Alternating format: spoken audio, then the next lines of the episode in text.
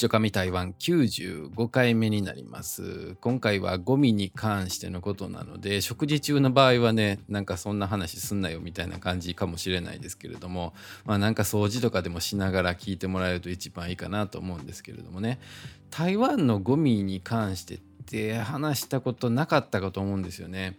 で台湾に旅行来るとねなんかあの音楽になって車がやってきてみんながそこにゴミ入れてみたいな風景って見るかと思うんですよね。あれってあの9分の方でもあってあの細い商店街みたいなところもねゴミ収集車が通ってでそこに来たところにみんなゴミ放り込んでっていうのを見てうわーすげえ台湾やなっていうね 台湾ならではの風景があのゴミ捨てっていうのがねあるかと思うんですけれどもあれ実際どういうふうにゴミ出してんねやろうって疑問に思うかもしれないんですけどもねまあ疑問に思ったとしてもそれ知ったとしてもね実際に台湾に住んでないとそんなん分からんのんですけれどもねあれあのその地域の人しか出したらあかんかって言われるといやまあそうでもなくてですねあれ実はまあ観光客の人でも出してもいいんですよ。台北と新北の場合はいいんかな。あダメなんかな。で他のところに関して普通ゴミは出してもね別に分からんと思います。というのもね台北新平とかはねゴミ袋を買わんとあかんのですよ。普通ゴミはね。普通ゴミだけですよ。あの回収するようなリサイクルできるようなものはそういう専用の袋とかないんですよね。で、台中の時はね、そう、それが楽やったんですよね。そこら辺で買ったっていうか、スーパーとかで買った袋に詰めて普通ゴミのところにポンと放り込めばそれで済む済むんですよだからあれってこうゴミ収集車が来るタイミングっていうのはその場所と時間が決まっててもうそういうところいろいろ毎日こう月曜日はここ火曜日はここみたいな感じで何時みたいな感じで決まってるんですよね。でそれをなんか今ゴミ収集車がどこにおるかとかっていうのが分かるあのアプリかな？アプリもあるんですよ 一応。ほんであのブラウザっていうかえっと Chrome とかでねスマホでそれも見ることもできるんですけれどもまあでもそこはどこまで正確なんかはよく分かってないんですけれどもまあ大体の位置とか分かったりするしで付近の人とかはねもう大体何時に来るって分かってるからそういうの見んでもう大体分かるんですけれどもでもね台中の場合ね確か場所によってはなんですけれども自分が住んでたところとかはそのなんか結構バラバラやったんですよね。来るはずの時間帯に来えへんっていうことが結構あって新平市もそんな感じだったんですよね。台北はねちゃんともう時間通りに来るっていう場合が多いんですけれどもね。だからそこは何て言うんですかね。その地域によるって感じなんですけれどもね。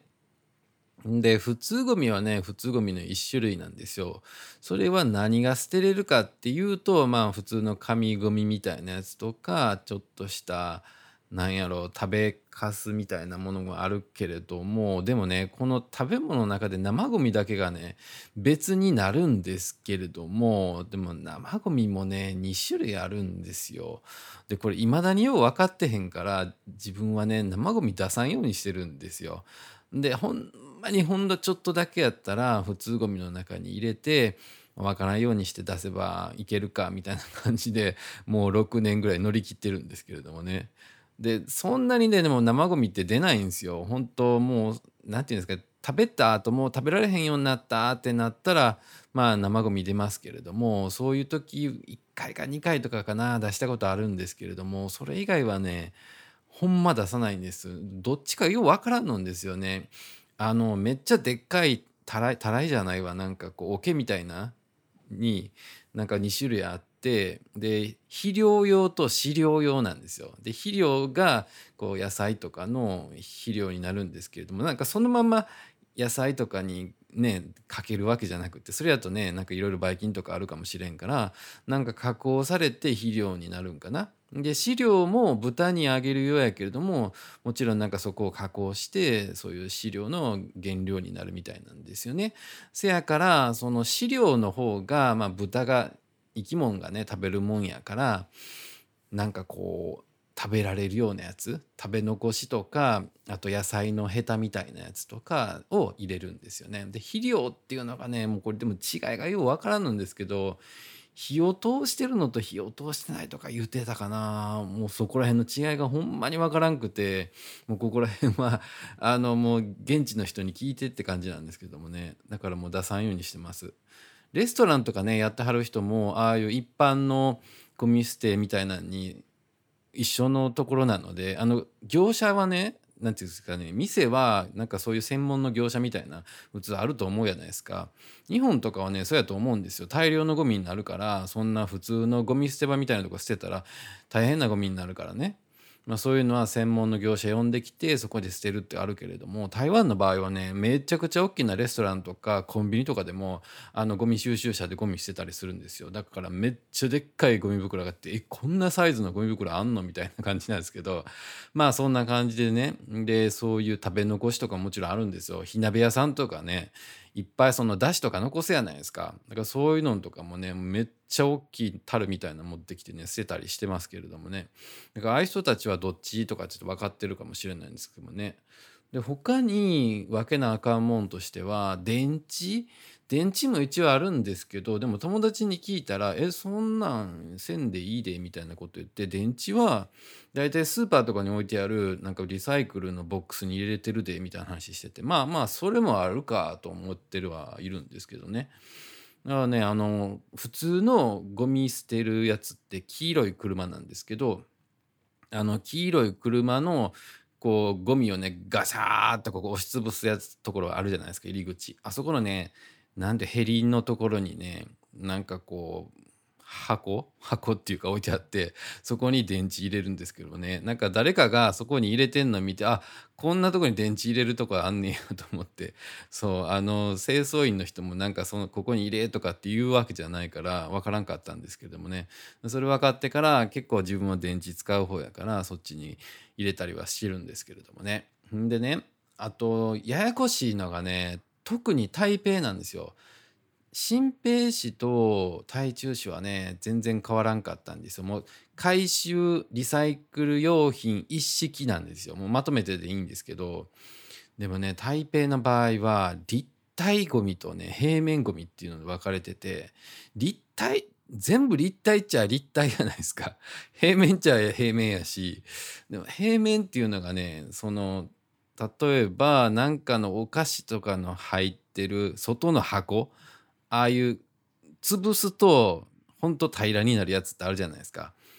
あれは平面ゴミやしあと段ボールも全部平面ゴミなんですよ。で立体ゴミってこう外に行ってこうお弁当買うた時の紙の箱ってあるじゃないですか。あれってこう、うん、まあ潰しゃね平面ゴミになるんですけどあれは立体ゴミって言われたんですよ。ややこしいでしょう。もうそんなんやったら平面にしたら平面ゴミに 持ってってくれたらええのになと思うんですけどまあ別にねそれで間違ったから言うてなんかどうのなるってわけではないと思うんですけどもね。でまあ立体ゴミ他はペットボトルとかいろいろそういうプラスチックのゴミとかねそういうのを入れるんですけどただねプラスチックはプラスチックでもビニール袋みたいなやつとかああいうやつはビニール袋ゴミっていうのがあるんですよ。またそれはそれで別の回収のやつで袋にこっち入れてねみたいな人がいるんですけどでねそこに入れるのであのよくね魚とか肉とか買うた時に発泡スチロールみたいなのあるじゃないですか。あれあの日本で言ったお作りとかについてくるようなあの保温性があるようなやつね。あれもあれ立体っぽいじゃないですか。言うたらね。言うたらねっていうか。そう。あれねそのビニール袋ゴミの中に入るんですよ。なんか前ねそれで言われたんですよ。これこっちじゃないとかって言われて。まあでもややこしいや。これも立体ゴミやろうって言ってプラスチックククと何が違うねんみたいな、うん、感じなんですけれどもね、うん、まあそんなこともあって回収系はねほんまね日本とルールが違うから余計にややこしいんですよ。日本やったらすごい分かりやすいんですよ。ビニールゴミとかがあってプラスチック系がまあ自分は大阪に住んでたからね大阪ってそんなにこう複雑でもなかったんですよね。でなんかこう、ね、プラゴミとなんかポリエチレン？なんか分からんけどなんかちょっとそこら辺の違いはあるにしてもそんなにね見てる限りは複雑やなかった気がします。うん、紙ゴミはなんか紙でまとめてとかってね、うん、やってたりしましたけどもね。でまあね他はねまあそんなにうん捨てるゴミって自分はできるだけ出さんようにしてるから特にね粗大ゴミだここら辺は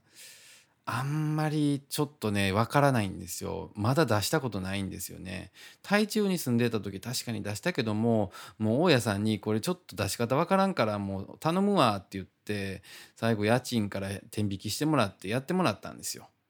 であれ実際になんかお金いらないんですよね粗大ごみって。日本の場合って粗大ごみやとなんか電話してシールもらってそのシールを貼っておくとその指定の時間帯に取りに来るみたいな感じがあるんですよね。だから1個本当に100円とか200円と結構高かったりするんですよね。日本やと粗大ごみって。でもそこの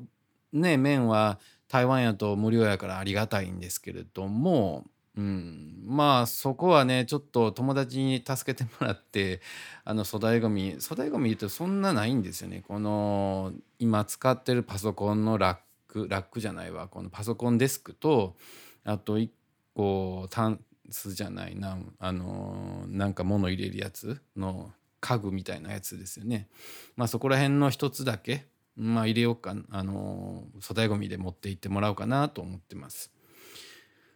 でねなんか意外なものがこれ粗大ごみじゃないんかってやつがスーツケースで多分日本やとねスーツケースって粗大ごみなんですけどこれ普通ごみなんですよ。あれをね持ってきててあの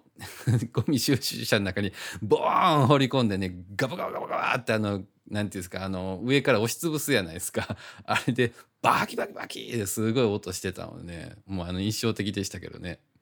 うん。まあそんな感じでね捨てるのもあるんですけれども。あと最後にねちょっとゴミの話でめっちゃ長くなったんですけれども。